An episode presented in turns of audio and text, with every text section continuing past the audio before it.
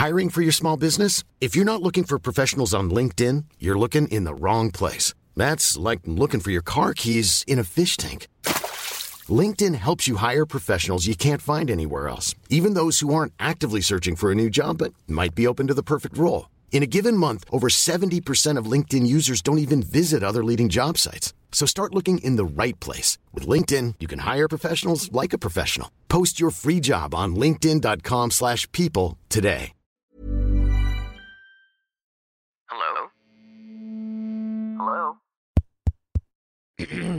Podcast Network Asia.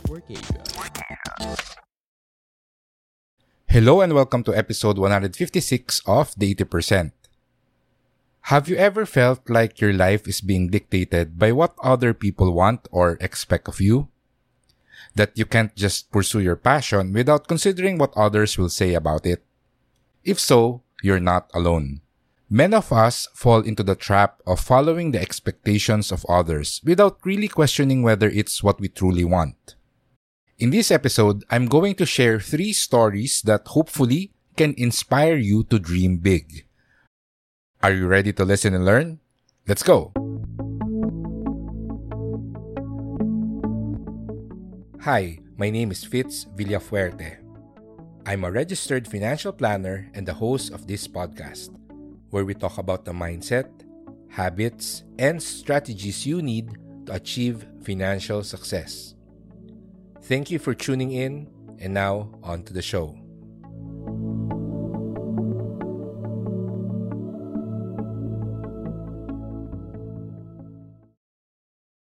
For today, I'm going to share with you something that I read last week, no? A, a few days ago, actually.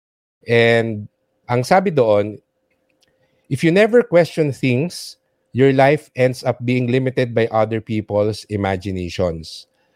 Take the time to think and dream, to question and reconsider. It is better to be limited by what you can dream for yourself than by where you fit in someone else's dream.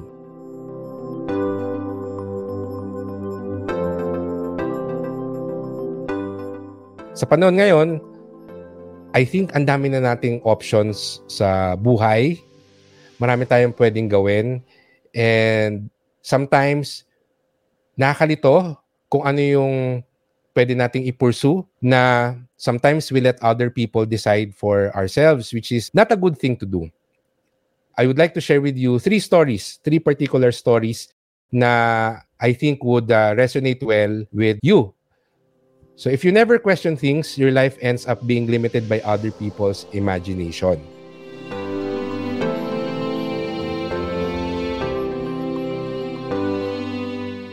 Ang una kong gustong i-share sa inyo ay yung anak ng isa kong friend.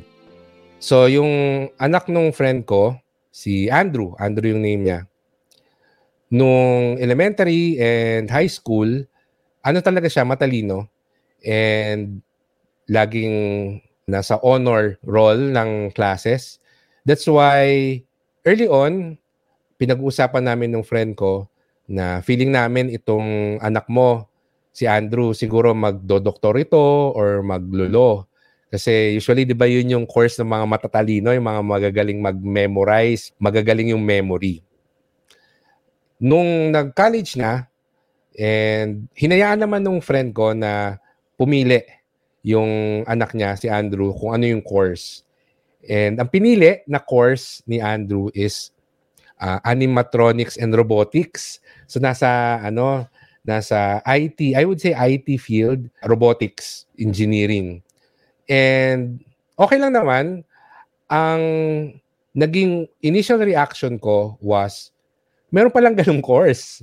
No? So may ganyan pala kasi uh, that's a very interesting course And it made me realize na siguro sa generation ko, we are all limited by what we know na ano ba yung mga usual courses in college, no? It's either usually engineering, accounting, yung mga very popular.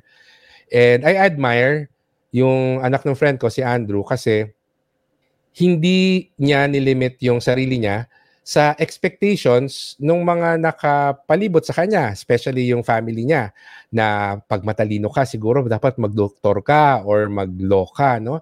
And he had the courage to pursue and be curious dun sa kanyang mga interests and passion, which is, as it turned out, nasa IT, engineering, particularly sa robotics. And I think for us, it's also a reminder na although feeling natin ay okay na yung alam natin, but every day, every week, every month, there are new things, there are new knowledge that are being discovered, may mga bagong mga options, may mga bagong mga pwede tayong explore that we could be passionate about.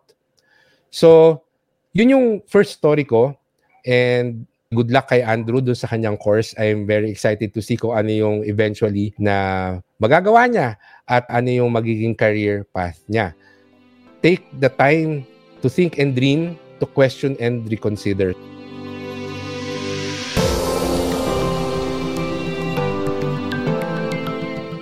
The second story that I'd like to share, ito naman sa friend ko. Yung friend ko works in a bank And finance graduate siya. And as expected, nasa finance industry, particularly sa bank siya nag-work. Nasa operations department siya. And nasa early 30s na siya. Feeling niya parang napagod na siya or uh, medyo bored na siya doon sa kanyang ginagawa. Ang una niyang question is, okay lang ba na mag-shift ng career? Early 30s, actually ano siya eh, mga 32, 33. And mahirap na mag-shift ng career, di ba? At that point, siguro kahit sinong tanungin mo, ang initial na isasagot sa kanya ay unang-una, sayang yung pinag-aralan mo ng college, sayang yung years of experience mo in working in the finance industry already. Bakit mo kailangan mag-shift ng career path or mag-change ng career path? Eventually he took the the leap and he took some online courses on digital marketing. And eventually he resigned from his work and explored no the world of freelance digital marketing.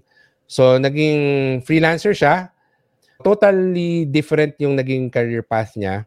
Nasa marketing na siya from finance from a job na medyo analytical pumunta siya sa creative industry. And sabi niya sa akin, he really enjoyed it. He liked the challenge. And sinabi niya na mukhang yun yung hinahanap niya doon sa kanyang trabaho, yung being challenged on a creative aspect. So, yung pag nag-iisip siya ng mga campaign doon sa mga clients niya, ay nagiging excited siya. And ang nakakatuwa doon, eventually, he was able to find or land a job in an ad agency.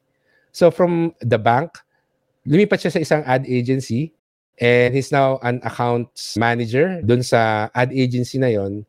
And ang nakakaaliw doon, yung mga client ng ad agency na mga bangko, mga insurance companies, sa kanya binibigay kasi siya yung may background sa finance.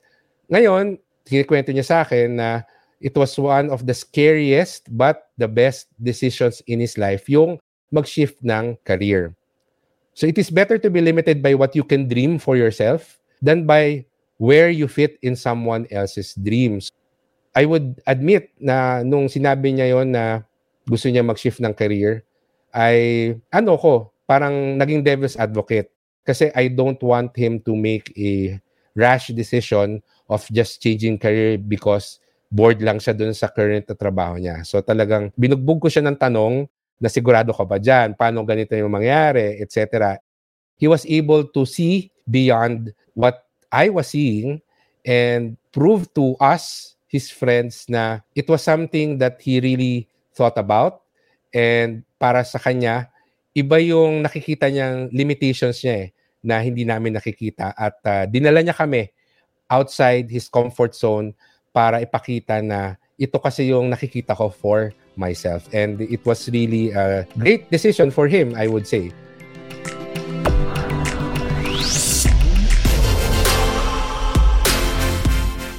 The last story that I would like to share is ito naman client ko. Ano na to eh, retiree na siya. He is an employee all his life. So nagtatrabaho siya sa isang planta and during the time na nagpa-consult siya sa akin, magre-retire na siya within two years. At ang balak niya, pag-retire niya, ay magtatayo siya ng business akala ko it's just the financial part yung gusto niyang i-consult sa akin. But interestingly, ang gusto niya i-consult sa akin is how do I navigate through the change of becoming an entrepreneur kasi employee siya all his life. So, binigyan ko siya ng mga tips kung paano ba dapat ang mindset pag gusto mo magnegosyo, etc. Eventually, nung magre-resign na siya or magre-retire na siya, nagkwento siya sa akin na ang nagiging obstacle niya ay yung family niya. Particularly yung mga anak niya. Parang sinasabi sa kanya na, Dad, retired ka na eh. Enjoy mo na yung pera mo, yung retirement pay mo. Bakit ka pa magpapaka-stress sa pagnenegosyo? Tapos, sigurado ka ba na magsasucceed ka dyan, etc. So again, he is being limited by what other people thinks na kaya niyang gawin. Pero para sa kanya, hindi eh. I have my own vision for myself. I am imagining a second career. Parang ganun yung sinasabi niya eh. Uh, this is my second act in my life. Hindi siya nakinig sa sa asawa niya, sa mga sa mga anak niya. Nung nag-retire siya, nagtayo siya ng events company. Sobrang layo din doon sa previous na field niya.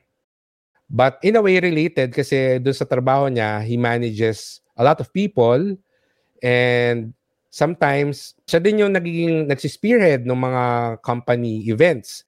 So doon nag-spark yung kanyang interest in events management. Kaya nung nag-retire siya, yun yung naisip niya na gawing business may mga contacts na siya ng mga technical, mga lights and sounds provider. Tapos may mga friends din siya na wedding planner, mga videographer, etc. Ngayon, ini-enjoy niya yung kanyang ginagawa. Sabi sa akin nung asawa niya, kasi nakausap ko rin, feeling daw niya, naging excuse yung events company nung asawa niya para makagimik.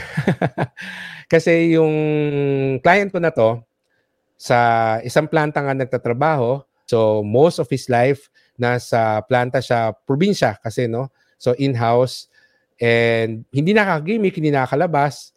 So ngayon, meron siyang excuse na magpuyat, umatid ng mga kung ano-anong party. Sabihin na natin na bumabawi. Again, hindi siya nagpalimit dun sa imagination ng mga taong nasa paligid niya. Instead, he wanted to test his own limits as he sees it.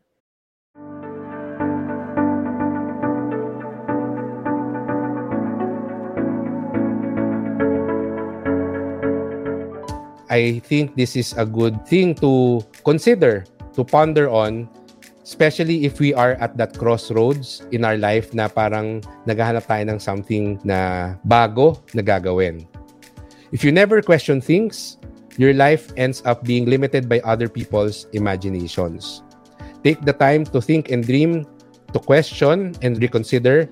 It is better to be limited by what you can dream for yourself than by where you fit in someone else's dream.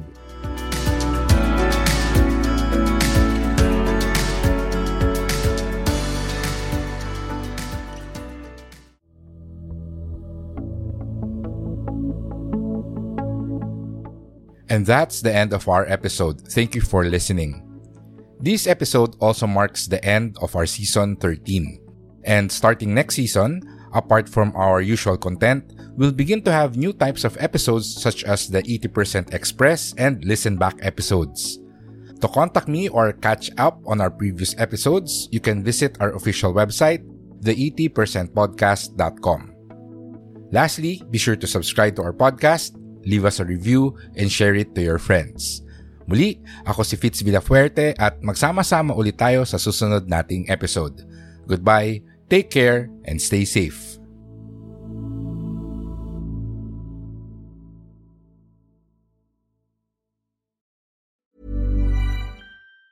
Hey, it's Danny Pellegrino from Everything Iconic. Ready to upgrade your style game without blowing your budget? Check out Quince. They've got all the good stuff shirts and polos, activewear, and fine leather goods, all at 50 to 80% less than other high end brands. And the best part? They're all about safe, ethical, and responsible manufacturing.